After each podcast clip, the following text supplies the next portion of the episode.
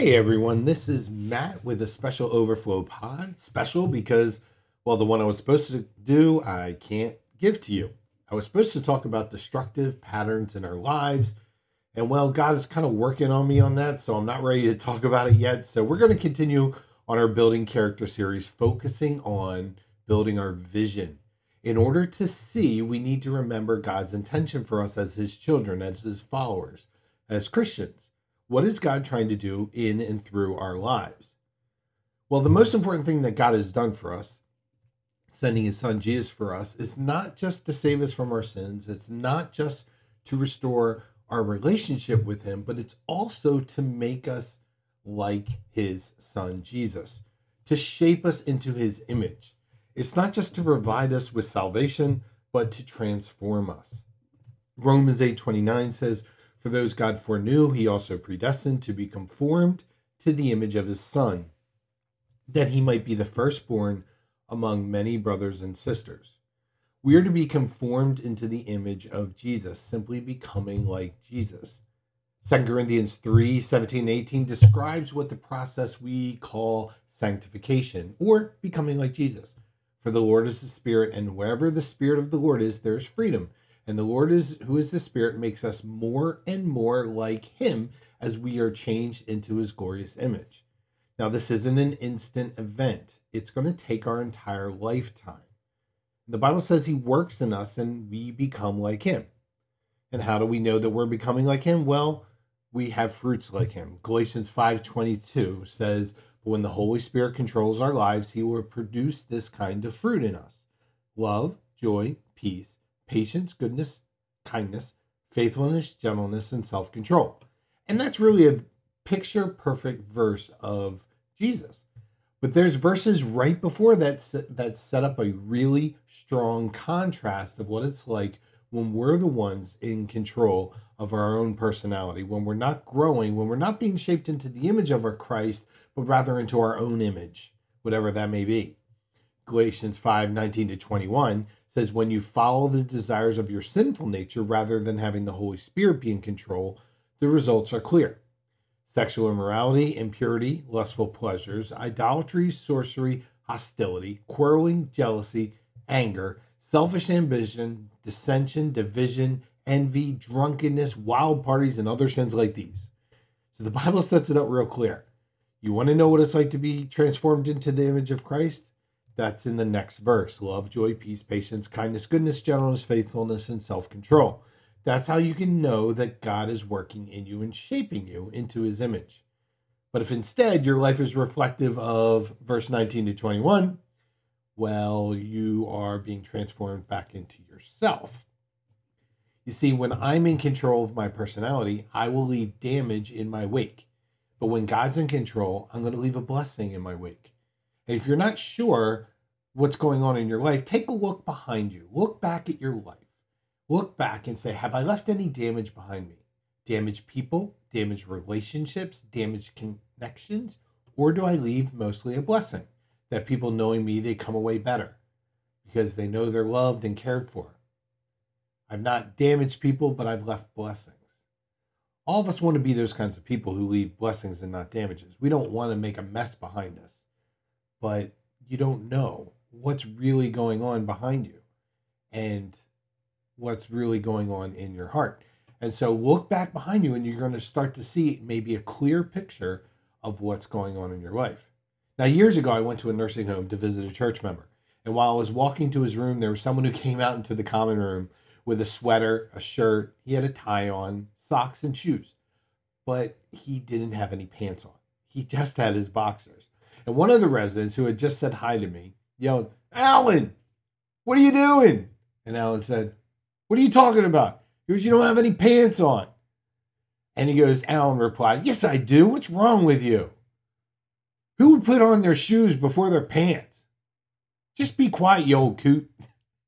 And I started to pay attention to this crazy scene of Alan. And it wasn't just the one guy started to yell at him. Everybody started to yell at him and argue with him that he's not wearing any pants. And Alan doesn't even look down to see if he doesn't wear any pants because he knows he put on his pants. Because how could you forget to put on your pants if you put on your shoes? So one of the caretakers at the time came over and said, Alan, I want uh, I want to see something in your room. Let's talk about it in your room. He goes, Alan just responded, They're all crazy. He was very unhappy with how people looked at him. Alan thought they were all wrong and they were all crazy and they maybe they were trying to prank him or something, but they were right. And sometimes this is exactly true in my life. How many times am I like Alan? People in my life have tried to tell me some things about myself, about the way I relate, the ways that I talk, how I interact. And I've insisted that, yes, I too have my pants on. They're wrong. And then I'll say it a little bit louder, can you know, because that'll make everything better. You know, if you yell, it'll say clearly how right you are. That's what I was taught growing up by my parents. I'm not happy with their evaluation of me, so I disagree loudly. But in reality, many times, those closest to me are right. Why do we do that? Why is there a disconnect? Why don't we see that we don't have pants on? Why do we have a hard time seeing ourselves the way other people see us? Well, because we have blind spots. You know, you, you ever drive in a car? I'm teaching my 16 year old how to drive a car, and I keep telling her always double check because you have blind spots. You can't see everything. And it's true. I've gotten into so many near accidents because I didn't see a car in my blind spot. When I learned how to drive as a as a motorcyclist, yeah, I, I learned to stay away from people's blind spots. I would always either come up right next to them so that they couldn't hear see so they could see me or I'd rev my engine if I saw them coming over into my lane or something if I was in their blind spot I would I would try to move right away. And, you know, it's it's important. Blind spots, especially an emotional blind spot, I would define it this way. The places in our personality where we lack clarity, insight, and awareness of ourselves and of our patterns of reacting and relating in life. We all have them. Nobody is immune. It's not like you can ever outgrow them and all of a sudden you're spiritually mature or emotionally mature. No, we still have the blind spots. And if you're not sure that you have them, just advise you to think back to your life, back to high school, back to college, back to early relationship, back to people that you've been close to your whole life. And are there some things that people who get the close to you say over and over again? It doesn't matter. How about you go from one relationship, you break up, and then in the very next relationship, they break up with the same reason that the first person told you? Maybe there's something going on there. See, there's some things that people have said to you about yourself throughout your life, and you've had a hard time believing them to be true. One of my former professors at seminary, Paul Tripp, said it this way We can become blind to our own blindness. And even when we have flashes of insight, we have these moments in which maybe you're in a conversation with somebody or a conflict, and this little light glimmers in your head, and they're telling you something. And for a moment, you think, oh, wow, maybe it's true about me. But of course, you don't take it seriously and act on it. And that little flash of insight goes away. And over time, those little flashes of insight stop coming at all. And you become rigid and locked into those places where you are stuck. So, why would we refuse to see the truth? Because that's what we do. When we have blind spots, when we don't have our pants on, we refuse to believe the truth. We would rather believe a lie. And I think there's a bunch of reasons for that, that we choose blindness over sight. And the first one is pain. Sometimes it just flat out hurts to expose or reveal a blind spot. It hurts me to realize I'm not the kind of person I think I am. It hurts me to realize I'm not as compassionate or as sensitive or I'm a hurtful person or I say mean things. Why would we want to experience that pain? Just ignore it. Second, pride. I mean, flat out pride. We think of ourselves better than we are and we refuse to admit that we're, we're not. Third reason, fear. There are times when people point things out to us and we get those flashes of insight, and then we get scared because we don't know how to be any different. Even if we were to say to somebody, well, maybe there's some truth to what you're saying. But inside of us, there's a sense of, I don't know how to be any different. This is the way I've always been. What if I try and I actually get worse? And we're afraid to venture into that territory. What if we can't be different? Fourth reason Oh, this is a big one for me. Laziness. It just takes too much work to change. It's hard to change. It's hard to grow. You know what? It's kind of comfortable. You get kind of comfortable with your brokenness. I've been this way. It sucks to be you, but you know, well, this is it. This is who I am, and this is what you get. That's just laziness. Then you have stubbornness. You're just like, no, I'm not going to change. You you change. I'm not going to do it. you know, when you just kind of give up. There's one more that the more I think about it, the more I appreciate how hard it is. And that's the sixth reason is trauma. Painful things that happened to us that wounded us and scarred us in the past, especially in our childhood. Those things that were abusive, that were violent, things that we witnessed, things that were done to us, things that we saw done, things that people said that were cruel, that were meant to harm us, that were meant to belittle us, meant to tear us down. And those things over time can create a distorted view within ourselves of ourselves. And we can no longer see clearly, not so much because we don't want to, but because we are we were younger, we developed some ways to cope with that pain, to cope with that trauma, and it served us really well when we were kids, or maybe when we were young adults, but because it got us through. But as we've grown and as you mature and as you become a person, a whole person that's trying to be shaped into the image of God, those things will no longer serve you and they get you and get you where you want to go. And trauma can be one of those things that distorts the way that we look at ourselves and it creates blind spots. And we all have our blind spots for one of those various six reasons we don't want to address, but we need to in order to grow into the man or woman of God that He wants us to be. So, where do we begin? What's our first step to become like Jesus? To start to see, to start on this vision quest, if you will. It all starts with a prayer, a simple request to God. You want to grow to change? Pray to God, please reveal to me my blind spots. I don't want to be in control of my personality, leaving damage in my wake. I want you to have control uh, so I can leave a blessing. Now, this is a very dangerous prayer because God will show you your blind spots and it will not be fun. But if you're serious about wanting to build character and becoming like Jesus, then I challenge you to pray that. However, I want to warn you, you know, kind of like Jack Nicholson in A Few Good Men, one of the, my f- favorite movie rants of all time.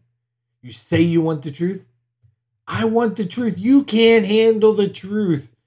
His little line with Tom Cruise and and I love what comes next on that. You can't handle the truth, Jack Nicholson says. And he goes, You don't want the truth because deep down, in places you don't talk about, at the parties, you want me on that wall. You need me on that wall. We use words like honor, code, loyalty. We use these words as the backbone of a life spent spending, defending something. You use them as a punchline.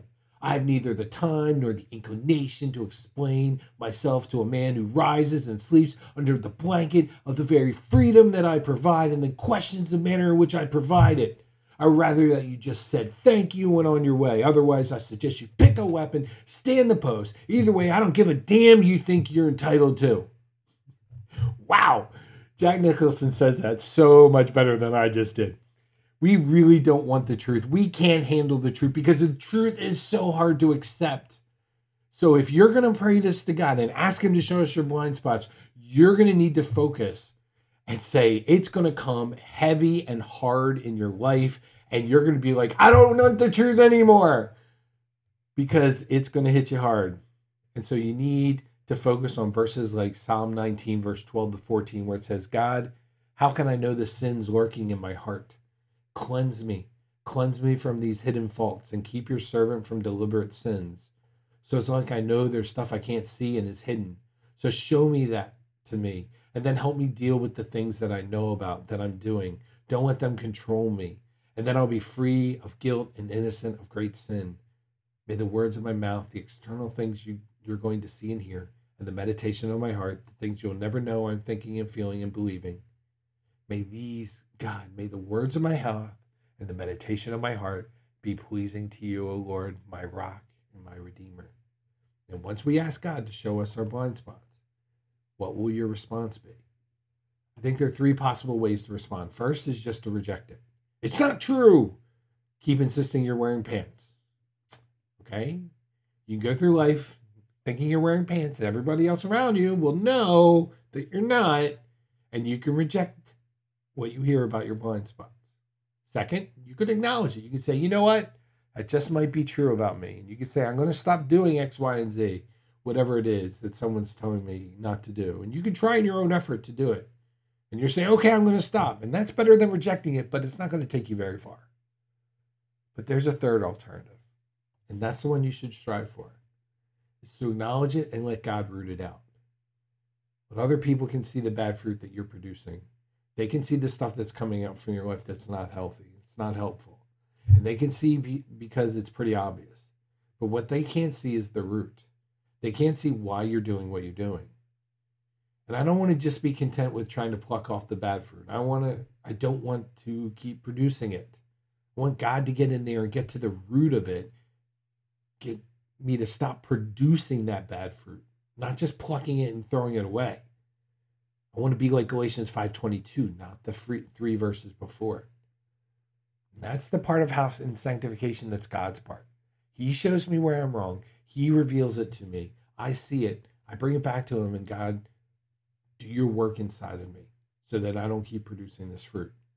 And that's how growth happens. So how can we learn to accurately see ourselves? Four things. First of all, you have to go to start from this place. You got to know and believe and accept that you are loved by God. You got to start from that place that you're God's beloved, that He adores you, that you're precious in His sight, that you bring a smile to His face, even in your brokenness, even in your mess, even in your wounds, even in your immaturity. Remember, He sent Jesus to die for you, that all you had to do was ask, and that you don't have to do anything else. It's all of His grace. And you got to remember, God doesn't love you any more or any less. Whether you get all this right and you start to see your blind spots and change, or you do nothing, His love for you isn't going to budge because His love is not depending on you or anything you do. And starting from the place of knowing that you are His beloved and that He longs for you to walk in freedom from your blind spot, that He loves you. Romans 8 1 says, Now there is no condemnation for those who belong to Christ Jesus. No condemnation. Even as God is talking to you, He's not doing that through a condemning voice. Remember, your sins have been forgiven by Jesus. It's done, it's over. If you asked Him as your Savior, it's gone. So why are you still feeling guilty? Stop it. You cannot accurately see yourself. You cannot begin to change until you accept that you are loved by God through doing nothing of your own. Second thing to do is to look at an accurate mirror. It's so important to look at ourselves through an accurate mirror because of the distorted mirror that many of us got, the distorted views that we've given to ourselves over time, that we've gotten from what other people have said to us and about us. And that we get defensive when we look at a real mirror because we've been hurt by so many fake mirrors in the past. James 1 22 to 25 it's talking about the word of God. It says, remember, it's a message to obey, not just to listen to. Don't fool yourself, for if you just listen and don't obey, is like a man who looks at his face in a mirror, but soon as he walks away, he can't see himself anymore or remember what he looks like. God's word is always an accurate mirror for us. It won't tell you anything that is not true about you. You can trust what God shows you about yourself in his word. He will show you first that you're his beloved. Second, that his word and his evaluation is right. God's correction, though, never comes to us through that voice of disdain, the voice of guilt, the voice of judgment. It comes through the voice of love. He's the only one voice that will accurately tell you the truth every time about yourself. And to know that I can look at his word and I know that I'm his loved and that when he speaks to me, he speaks correction to me. He tells me, Matt, you know, sometimes you think you got it all together but you don't. You're actually poor and naked and blind and weak and miserable, but that's okay. I love you just the way you are. But I love you too much to let you stay that way.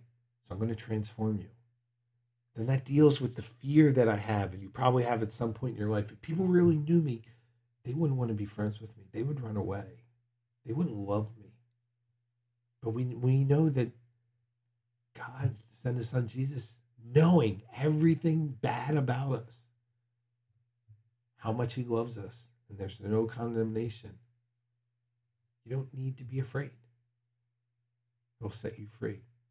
The third thing, once you've done this internal daily work with God, and you're you know that you're loved by God, so anything you say, He says to you is going to be because you love me. And then go to his word for that accurate picture that reworks the mirror that you've been looking through all these years. Then now comes the hard part is just look at the external and start examining your relationship for patterns of behavior. Start looking for typical interactions with the people closest to you and see if there are repeated places of conflict, places of misunderstanding, places of where you're accused of not relating well, of not responding well to life and to people, to circumstances. Because there's that old adage looks like a duck, walks like a duck, quacks like a duck. It's probably a duck or a duck call.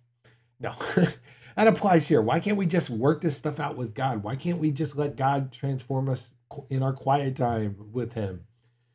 And, you know, why can't we just transform that way? Because that's not how it works. God is interested in our relationships and our willingness to do the hard work with each other.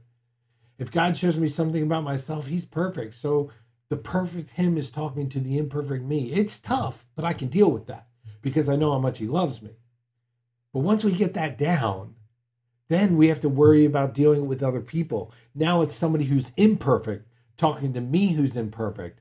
And that's not easy because who gives them the right to do that? The thing is, God's got to give you the grace. Says, I know how hard you've tried. I know you've been wounded. I know the scars. I know the broken place. I know everything about you. So God has given us so much grace. And he gives us the credit for how where we've tried.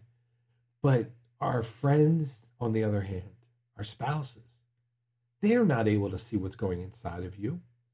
They're not going to give you the same credit. They're not going to see the parts where you tried. They will just see the parts where you failed. You're not going to see the times that you zipped your lips because instead of saying that great singer that would have really crushed that person, you held it back. All they will see is that one time when you did say it, where you did give it. They won't see how you're wounded, how many scars you have, the trauma that you've been through. This is where we start to restore relationships, working first with God and then carrying it into our external relationships. And that's not easy. So ask yourself regularly, and there's five questions here that you can ask yourself. First, what is it I'm pretending not to know? That one kills me every time. What is that I'm pretending not to know? Second, what is it that I'm pretending not to know is not a problem? Does I keep saying? That's not a problem, but it's a big problem. I'm pretending. What is it that I'm pretending that I've overcome, that I've grown past? Oh, yeah, I used to be like that. Oh, that one's hitting me hard right now. I think that's one of the reasons why I couldn't get over, I couldn't do the destructive patterns in your life because as I started to write the talk on it, I realized, you know what, maybe I haven't overcome these destructive patterns. So how can I tell other people to get over it when I can't even talk about it? So that's going to be fun when I can finally give that message. Hopefully, it'll only be a week. Really, God's working on me. I just don't know if I'll be ready. But if anyone's told you several times, more than once, please pay attention. Because maybe you're not as good a listener as you think you are. Then the fourth thing is to establish a daily practice of humility before God so that you come to God and you deliberately and intentionally say to Him, God, please reveal to me my blind spots. I recognize that I'm blind to my own blindness and I need your help to be able to see. And I come in a posture of humility that says, I think sometimes I got this mastered. I think I'm good at this relationship stuff. I think I'm doing good, but God, I recognize there's probably things I can't see. So please show me. That is when it is great if you don't know where to start with your blind spots or don't where to know where to continue. Just focus on Psalm 51, where it says, Have mercy on me, O God, because of your unfailing love, because of your great compassion. Blot out the stain of my sins. Wash me clean from my guilt. Purify me from my sin for I recognize my shameful deeds. They haunt me day and night. Against you and you alone have I sinned, and I've done what is evil in your sight. You will be proved right in what you say, and your judgment against me is just. For I was born a sinner. From the moment my mom, mother conceived me, but you desire honesty from the heart, so you can teach me to be wise in my inmost being. Purify me from my sins, and I'll be clean. Wash me, and I'll be whiter than snow. Oh, give me back my joy again. You've broken me. Now let me rejoice. Don't keep looking at my sins. Remove the stain of my guilt. Create in me a clean heart, O God. Renew a right spirit within me. You would not be pleased with sacrifices, or I would bring them. If I brought you a burnt offering, you would not accept it. The sacrifice you want is a broken spirit, a broken and repentant heart. Oh God, you will not despise. I think I'm going to pray this to God every day because there's so many things that I thought I've overcome, but are actually big, huge blind spots that I need to deal with.